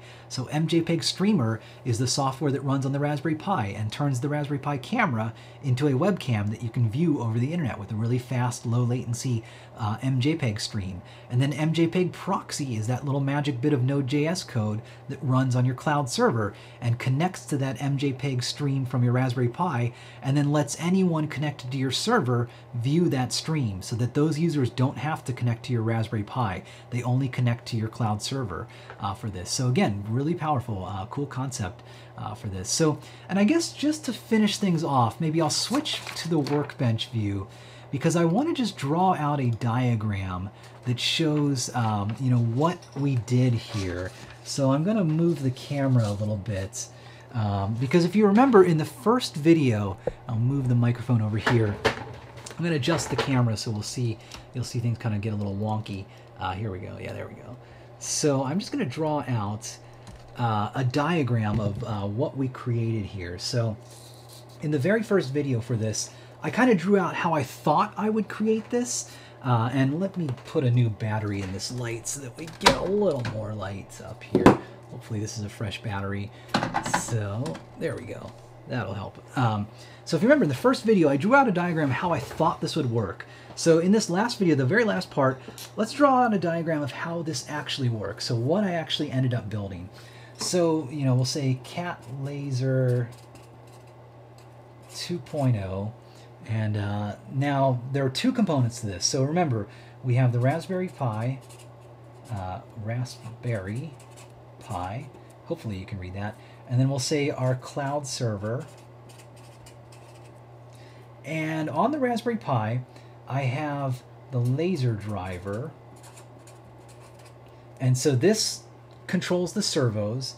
So we'll say control the servos. And it listens for target events. Uh, listen for target events with MQTT. Then I've also got this SSH tunnel. And so this will create a tunnel to my cloud server. We'll just we'll draw a tunnel over here. Uh, and so this basically creates that MQTT server locally on the Raspberry Pi but it's actually forwarding it through an encrypted tunnel over to my cloud server. Now, originally I thought, you know, maybe I could just have an MQTT connection that's just directly secured with certificates and shared keys, and it just turns out that it's too much of a mess and it's just way more difficult than it should be, unfortunately. So SSH tunnel is easier. This is still encrypted though. You know, this SSH tunnel is protecting this traffic. Uh, now on my cloud server, I've got an MQTT server running, obviously. That's the Mosquitto server that we set up. And so that's the broker that my Raspberry Pi laser driver connects to. Uh, and then I also have that uh, Flask application. So we'll say my cloud laser server. Uh, and so that uses Flask and Flask socket IO. Uh, and then the other thing I have running on here, uh, remember, I also on the Raspberry Pi, I have the uh, MJPEG streamer. And so that gives me the um, video stream. And then on my cloud server, I have running the MJPEG relay. And so that's the thing that connects to MJPEG streamer on my Raspberry Pi and then allows any user to connect to it uh, and view that video stream. So, you know, I kind of got, I guess here, we'll, uh, we'll make this multiple pages. So we'll kind of scoot that over a little bit. I'll put another page down here. Because I want to show, you know, how do the users connect to this thing. Um, oops, kind of got to move, move things out of the way a little bit here. So let's move this paper here so I can draw a little bit more. Okay, because I want to show you know, here are the users that are connecting to my server. So when a user comes in, you know, they're going to connect to this Flask server, the, the Cloud Laser server. Uh, and then the Cloud Laser server is going to serve up the MJPEG relay stream. So that's the video stream people can see. And that's just proxied from my Raspberry Pi. Uh, so it's serving that up and then it's also serving up you know the whole interface of like how to control the laser uh, and so you know when the user clicks on something then it can see okay are you the active user okay you're the active user uh, and you want to target the laser i'm going to tell the mqtt broker hey here's a target event it's going to send it over that ssh tunnel to the local raspberry pi and then that's going to tell the code in the laser driver to go aim the laser pointer and you know change how you've targeted this and the cool thing is you know i can have lots of users all connecting you know to my laser server here hundreds and thousands of users connecting and they're all waiting in line and all of those users can also be connected to you know this mjpeg relay here just lots and lots of users uh, because it's really just limited by how powerful this cloud server is. You know, there's just this one connection to my Raspberry Pi. These users have no idea what my IP address is, you know, where my home is. That's all hidden by this cloud server. It's the only thing that knows how to get that video stream. Uh, but then it's proxying that video stream to users. It has all the game logic. And then again, these users, they have no idea how to talk to my Raspberry Pi and control its laser. All they know is how to talk to this laser server, which it talks to the MQTT server, which then talks through that tunnel to my Raspberry Pi there. Uh, so we're pretty close to how I originally envisioned this. You know, I, I originally thought we would use Nginx, which is a really neat little reverse proxy to do this MJPEG relay, and then it turned out that M- Nginx can't really do that very well, but we found this MJPEG relay tool that can. Um, you know, I thought originally I could use uh, uh, shared certificates or uh, the pre-shared keys with MQTT, but it turns out that's doesn't it's not supported by the Python libraries. So hey, we did the SSH tunnel instead uh, as this. So that's it. So uh, we'll go back to the main view and I will wrap this up then officially. Uh, so you know, this is Tony from Adafruit, and this was the last part in the Cat Laser 2.0 project. I hope you learned a lot. hope you stuck with it. Uh, check out the code on GitHub. The instructions are there uh, to, to see how to use it. But really, again, the whole point of this series is just to explore how to take a local hardware thing and make it accessible on the internet in a scalable way that lots of users could access and a secure way. I'm not going to say that this is like the height of security and that, you know, that I'm doing all the best practices with security, but I feel okay with letting the internet uh, take control of the cat laser right now. So, you know, look for a live stream hopefully in the future where we'll be able to, uh, to do that and, and, play with this. So anyways, until then, I'm going to wrap it up. So uh, check out youtube.com slash Adafruit. You'll see this video, all kinds of other fun videos. Check out twitch.tv slash Adafruit. You can see live streams. Unfortunately, this wasn't a live stream because Twitch is having problems. Uh, but I do like to live stream a couple times per week. On Mondays, I like to do a quick look at interesting Raspberry Pi software. On Fridays, I do an in-depth stream like this one. Now, I didn't do this stream on Friday this week uh, because we actually had a maker to market video. So I kind of swapped this and decided to do this stream on uh, Saturday. But then it turned out I couldn't stream to Twitch anyways, so this is going to go up later. Uh, but anyways, I hope that you guys enjoyed this. Uh, and if, if you liked it, if you found it useful, if it was interesting, uh, you know, click the like button, uh, leave a comment, you know, let us know this is interesting stuff, and we'll keep putting out cool content like this. Uh, so until then, this is Tony from Adafruit, and thanks a lot for watching the Raspberry Pi Cat Laser 2.0 project.